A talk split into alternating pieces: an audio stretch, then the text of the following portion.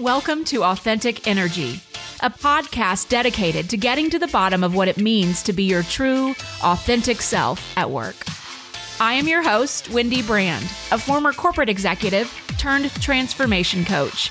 Let's take this learning journey together as I meet with guests weekly to learn how they've managed or not managed to find the elusive boundaries and success in their career and what it really means to find balance. Hi, welcome to the Authentic Energy Podcast. I'm your host, Wendy Brand. For those of you that have been following along with me since I launched about 6 episodes ago, I typically have a guest on each week, but this week I thought I'd do something a little bit different. I thought I'd take a step back and share with you the definition, my definition of authentic energy, share what I believe are 3 levers to achieving your authentic energy, and share a little bit about myself, who I am, how I got here, starting this podcast and on this journey with you. For those of you that have been listening, thank you for joining again. And for those that are new, welcome to the show. So let's start with the title, Authentic Energy. This title combines 2 concepts that I believe are critical for success in whatever type of work you do. First, it's about how to become your true, authentic self at work, and really anywhere we show up in life. How do you show up in alignment and integrity with who you are at your core, not making exceptions or changing for anyone? And second, how do you protect the energy that keeps you from experiencing burnout? So authentic energy is basically showing up as your true self and doing things that fill your bucket. And how do we achieve authentic energy? Well, from the wisdom that I've gleaned over the last 6 interviews with the women on my podcast and reflecting back on my own experiences over the last 3.5 decades, I've come to understand that in order to have the best relationship with work, there are 3 levers you can access to achieve authentic energy. Those 3 levers, as I have defined them, are number 1, establishing your personal definition of success. So what does success look like for you in this stage of life? Number 2, defining and protecting your non-negotiables. What are those priorities that you're not willing to budge on? And number 3, becoming aware of your unique purpose. What were you uniquely put on this planet to do? So number 1, establishing your personal definition of success, defining and protecting your non-negotiables, and becoming aware of your unique purpose. Before we jump in to the 3 levers in more detail, and I want to talk about our relationship with work, because really that authentic energy is about our relationship with work. So I started work when I was 15, but I had a relationship with work as an observer from a very young age. We all did. For me, I grew up in a household where work was critical for survival. My mom's hard work and natural sales ability, thankfully, would be how we would get the electricity turned back on. It would keep us from losing our house or finally getting the air conditioner fixed after 2 Texas summers without it. My relationship with work up until about 5 months ago was closely tied to my view of work in my childhood. And that was that you have to work really hard to get what you want, or sometimes to survive. So how we define work may look different for each of us. The latter part of my life, work was about climbing the corporate ladder for more pay and title, but it has not always looked that way.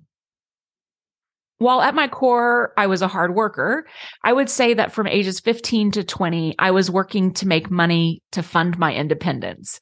And I learned a lot about work in those early years. I believe it was probably one of the best lessons that I learned that shaped my work ethic, in addition to my childhood view of work. I started out as a hostess at a local restaurant chain in high school, and then when I went off to college, I started waiting tables. College didn't cost what it costs today, and I was able to put myself through school with minimal student loans, but I worked a lot, like nights and weekends, especially in the second half of my college career. It was my social life. It was my everything. I would go to classes or I would be at work. I even my roommates were girls that I worked with at the restaurant. We shared uniforms, et cetera. Like it was really integrated into my day-to-day. I really learned from waiting tables the transactional aspect of work effort for dollars. It was pretty simple math for the most part. I treated customers well, delivered their food on time with a smile, and I made a couple bucks off of that table. At the end of a shift, after a lot of tables, I walked home with a pocket full of cash. When I really was low on cash, I would work double shifts and took home more cash to pay the bills, buy some new clothes, go out with friends, et cetera, et cetera, et cetera. Pretty simple concept. From 21 to 27 years old, parlaying the knowledge of what had happened if you worked hard, I learned that I could also get paid to do something I enjoyed and that work could actually be fun.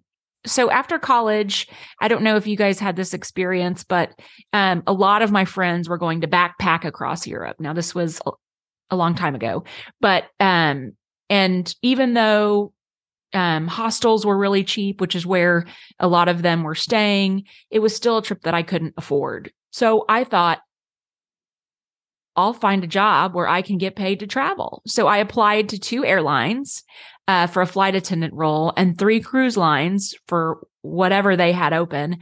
And I got all 3 offers from the cruise lines, and I took the one that paid the most. It was not a difficult decision.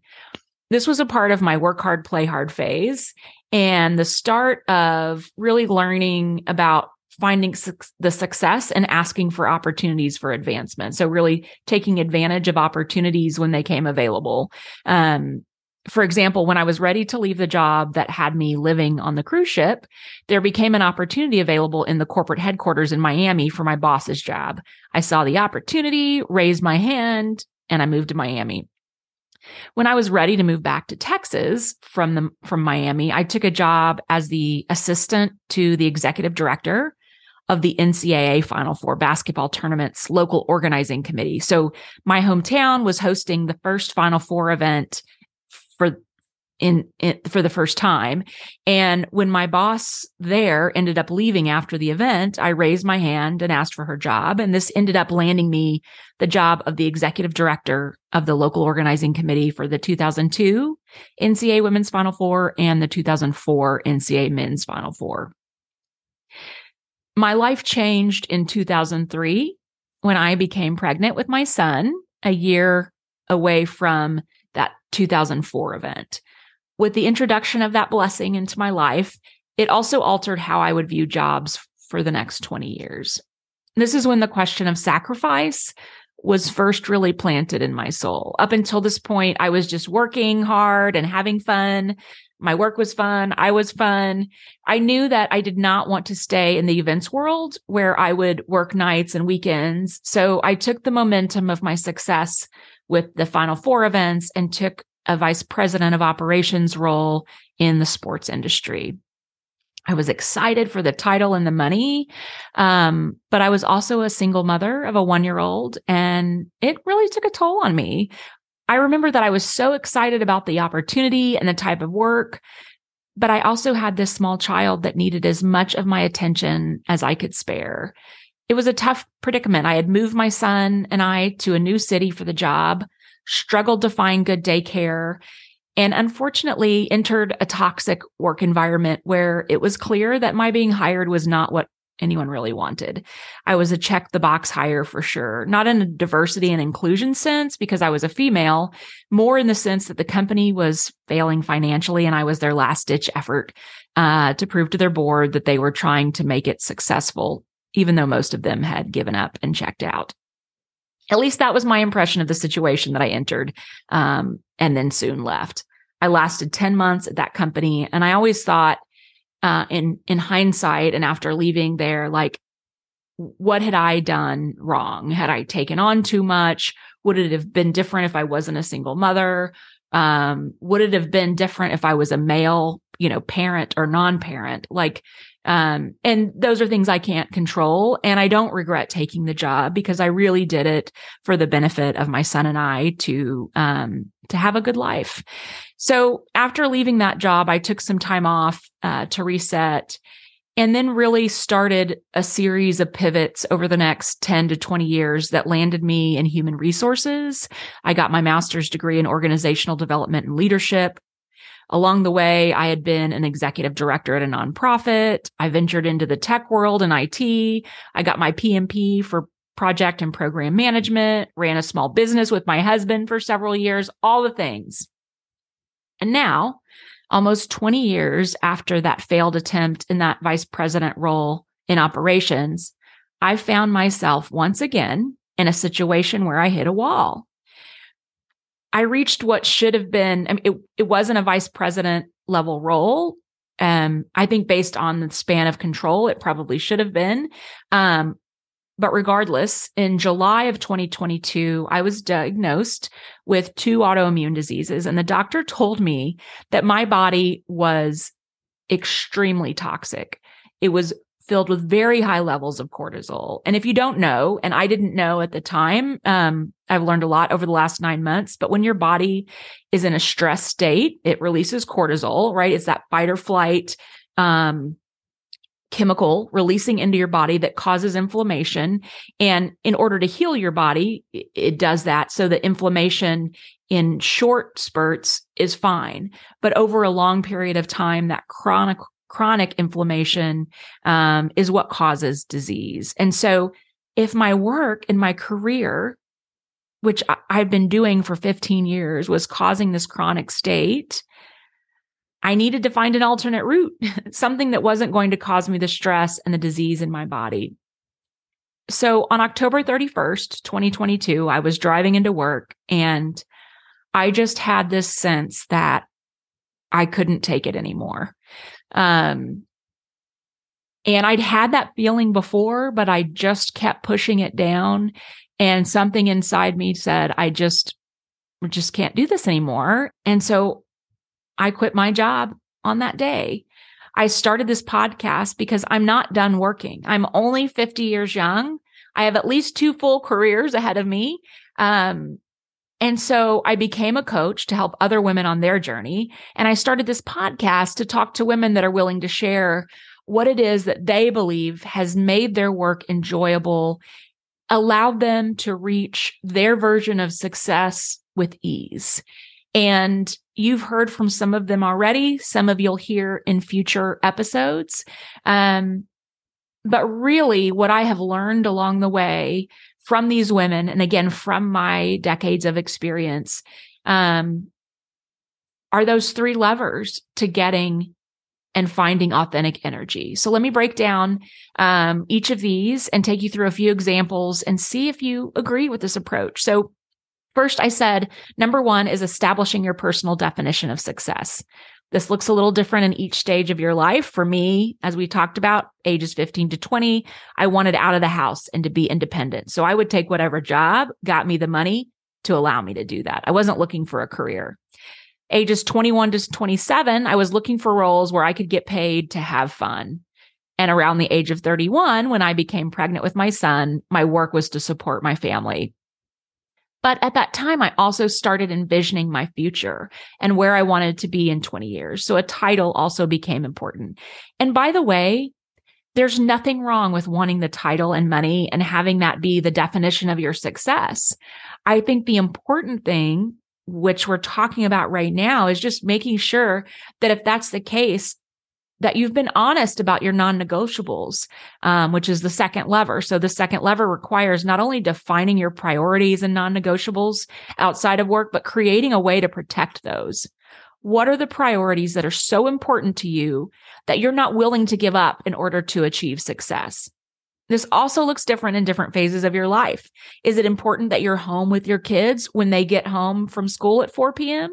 Or do you get time with your husband on the weekends and that's the priority because that's the only time maybe that you're both home at the same time? It's really important to understand those priorities and then set boundaries to allow the protection of those. Because it's the balance of these 3 things that get us that authentic energy. So you've defined what success looks like for you. Now you've said these are the non-negotiables. So you got to set boundaries around those. Prentice Hemphill, who is the founder of the Embodiment Institute, says, boundaries are the distance at which I can love you and me simultaneously. I equate that in a work environment with learning to love yourself enough to stay true to those non-negotiables, the things that if you sacrificed would alter who you are or who you want to be. For me, prior to my burnout, I set boundaries around working out and making time for family, but I constantly let them slide in the pursuit of my definition of success. And in the long run, as you've heard, that did not serve me well. Number 3, become aware of your unique purpose. What were you uniquely put on this planet to do? We all have a purpose. There are several ways to come to this conclusion, but one place to start is understanding your strengths. We talked to Kathy Kirsten about that in the last episode. What are you good at? What are your passions? Make sure those two are aligned.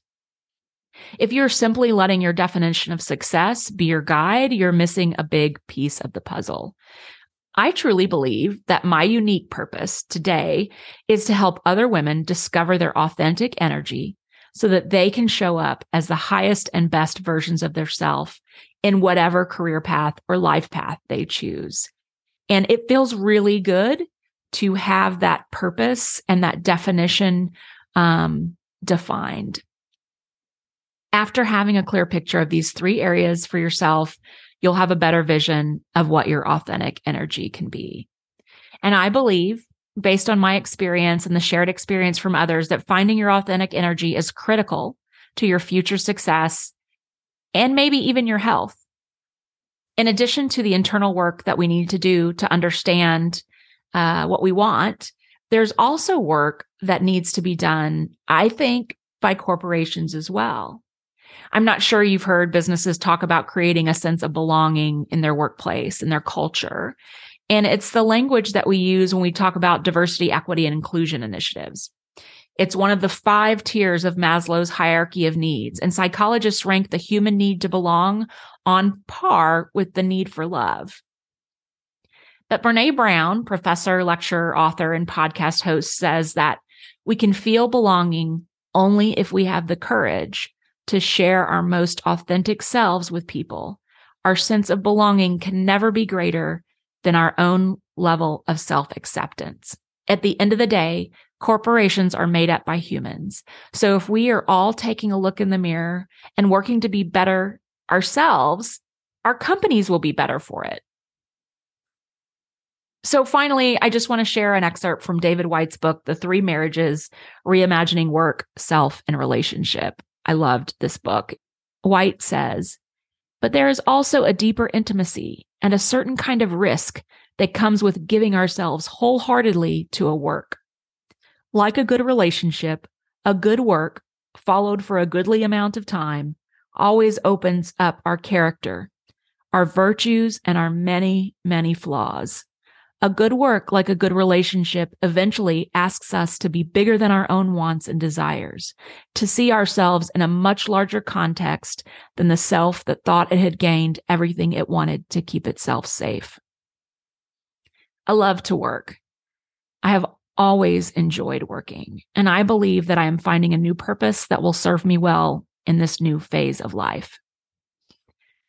I hope some of this resonated with you. We are all a work in progress, and I believe we have a purpose. And through finding that purpose and tapping into our authentic energy, we can make our workplaces a better environment. Thank you so much for listening. I would love to hear from you. You can email me at wendybrandcoaching@gmail.com. That's wendybrandcoaching@gmail.com. If any of this resonated with you, and or if it didn't, all right, I'd love to hear any feedback. And if you're able to give these 3 things a try and really do some inner work, I'd love to hear about it. And I'm also happy to partner with anyone that's looking a coach to help them walk through some of these steps. That's it. Stay tuned. More guests coming next week, but thank you for listening in today. I really appreciate it.